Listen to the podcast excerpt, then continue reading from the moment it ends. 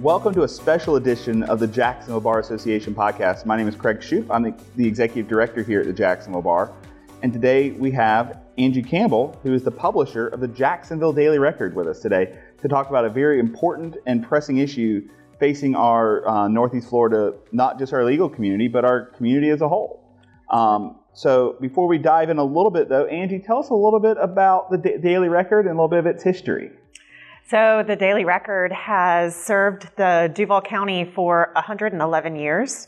Um, today's my 26th year anniversary, um, and uh, we exist to provide valuable service. We're trusted um, for our accuracy and um, service to the community. Generally, the legal and business community, um, that's our focus. You said 111 years. 111 years. Um, been an institution, especially in our downtown community. Sure. And one of the biggest services it provides our business community and our legal community is public notices. Yes. And there's been a lot of different things going on in the public notice world over the last couple years between some legislative things in Tallahassee and now recently the um, the council president at the, request, at the request of the mayor has introduced some legislation to make some changes here locally in Jacksonville. What's what's going on there?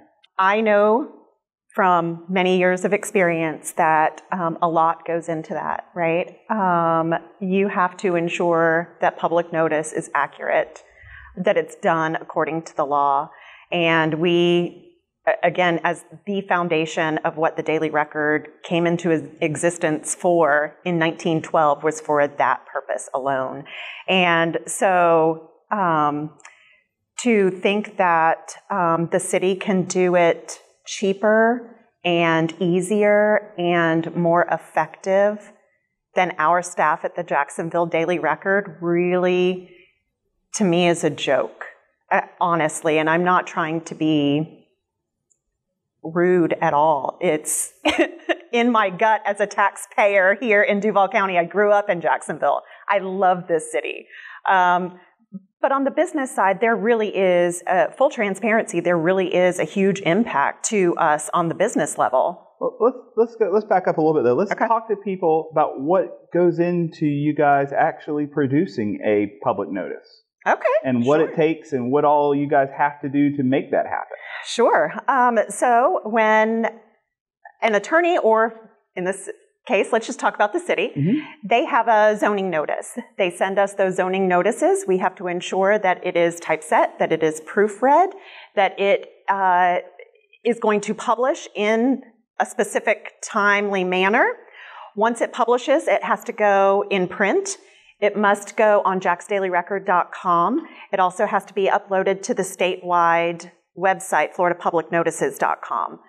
We have to ensure that um, we meet certain requirements. Um, we must be read uh, by an audience of more than 10% of the county. In the last 30 days in Duval County alone, we, our audience exceeded 50% of the households in Duval County. We have to ensure that um, we meet all of the requirements for the United States Postal Service as a periodical mail. Um, we have to ensure that we have a minimum of 10 publicly accessible locations um, throughout the county if we publish public notice. We have 150 free rack locations in business areas throughout the region. We don't meet the law, we exceed the law in every area that we do. Everything that we do, that staff, um, we are above board, far beyond. And I'm sure above. there's a few times the city has sent y'all a notice a time or two that y'all have caught an error or a issue or something that you guys can go back to the city and say, "Hey, we caught this. Is this a is this a change we need to make?" And then in turn, they it saves the taxpayers money for not having to rerun the notice with the correction. on a very regular basis. so, what does the city now want to do instead of this time trusted process? What does the city want to do now in its place?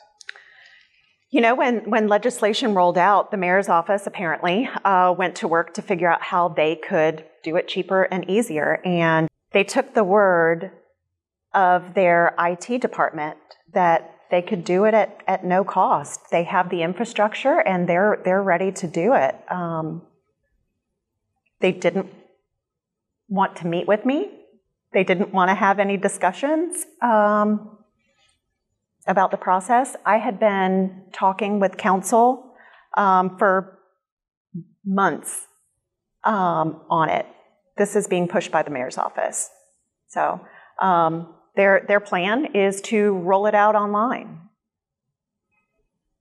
And we're assuming that it's a going to work, and that it will have all the proofreaders and all the stuff that you guys handle. That they will be able to mirror that. But they have, have they given any information on how they plan to do that? Brian Hughes went on record with Mike Mendenhall on March 13th. Mike is our government affairs associate editor. And Brian said that they've confirmed they could do it easier and cheaper, that they have all of the requirements, um, that they have the capacity and the right people to manage, and they meet all of the requirements. Um, I don't think so. they haven't met the first requirement. State law says, Chapter 50, Florida statute says, that if a government agency wants to put public notice on their own website or a third party designated website, that they first have to confirm that they can do it less expensively than what they pay newspapers. Brian Hughes said in that same interview that it could save the taxpayers a half a million dollars. But the city reported last year paying $166,000. 150 of that was to the Daily Record and 17,000 to the Times Union. They have done zero cost analysis. They ha- how can they meet the law of doing public notice if they can't meet the law to make this determination? Furthermore, City Council filed in Local Ordinance 230187, City Council finding ha- states that they have ascertained, determined, found, and declared that the city's cost to maintain a publicly accessible website in, cl- in compliance with state law is less than the cost to publish. How do they do that if they don't do a cost analysis? How have you done that? Um, I understand that the city's IT department confirmed that there was no cost but it's simply not true. There's a cost to do business. I know in your recent um, piece that you wrote in the Daily Record, you went over what some of those probably estimated costs of what would cost the city to do it. Mm-hmm. Tell our folks here what those numbers kind of look, what your estimated numbers for the city to do that look like. In a rough estimate, um, based on labor cost, based on whatever it is going to be to maintain, develop, um, and manage the databases that they're going to have to manage. I don't know what those costs are going to be, but I, I can estimate what their labor costs are going to be, how many notices they do per week. Um, we've, we've been doing this for 100 years, right? So I have a pretty good idea. Um, and if only 1%, uh, one requirement that the city will have one and only requirement that the city will have in this is that they have to uh, maintain a registry for Duval County property owners and residents that anybody who wants to receive notification by email or first class mail can register um, to be able to receive that. So if 1% of Duval County's pub- uh, population decides that they want to receive notices by first class mail, they're well over $353,000. Again, last year, confirmed by the city, they paid newspapers $166,000. So just at the postage cost alone, right. it costs the city more. And labor. Yeah. Yeah.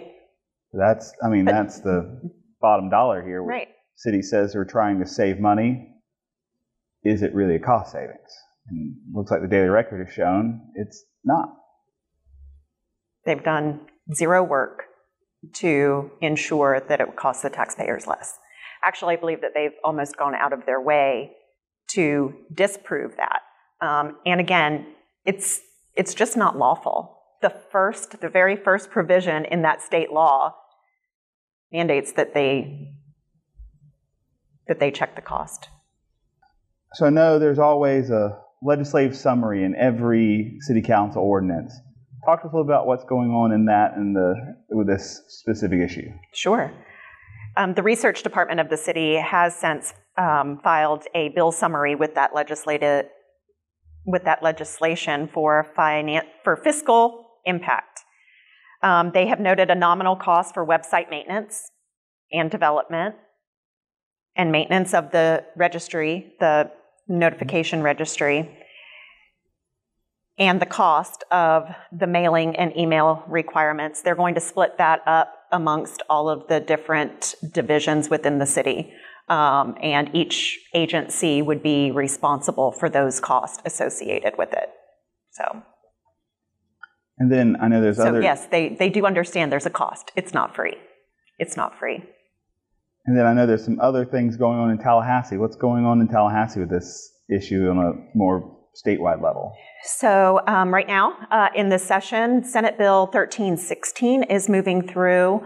Um, now it's, it's current session, right? So we don't know uh, the outcome of what that bill is going to be. However, um, that would eliminate the option of notices that are paid by people or reimbursed by people to be published on the government's website. So those notices are your zoning notices, they're tax notices, they are um,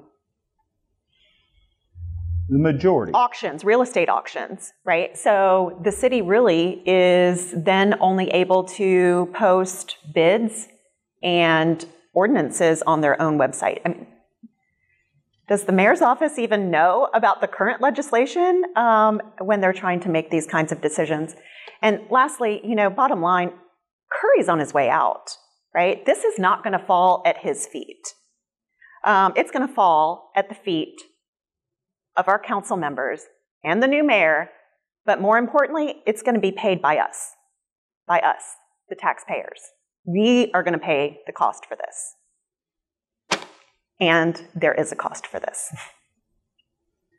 There's always a cost for seems like everything, and I think that's the bottom line here: is mm-hmm. where's the best value for the taxpayers of Duval County for public notices? Is it the Daily Record? Is it the city doing it itself? I think you've shown us it's a cheaper from all the estimates you've been able to show and put together. It's really cheaper to do it with the Daily Record, who's been not just a longtime partner of, the, of Duval County, but a longtime partner of the Jacksonville Bar. As we all know, the Bar Bulletin is published every month in the Daily Record. It is a partnership between us and the Daily Record for since 1926. 1926. So it's we love our lawyers. We all we all love the lawyers. We love and we love the Daily Record. Um, so I would say if you are really interested in this topic, um, it looks like a, a, lot of our membership it can affect. Um, reach out to Angie at the Daily Record. Angie, what's the best way for them to get a hold of you? Um, call 356-2467 is my direct line. Email me, a campbell at jaxdailyrecord.com. More importantly, reach out to mayor's office. Reach out to your council members. Tell them this is a bad idea. Um, when it goes to public hearings, make your voice heard. If you do not agree with this, help us in opposing ordinance number 2023-0187. Well, again, we appreciate Angie and the Daily Record and all their contributions to our community, to our legal community, to our, again, community at large, and their partnership with us and so many other organizations throughout Jacksonville. Uh, we thank you all for tuning in, and we will see you on our next episode.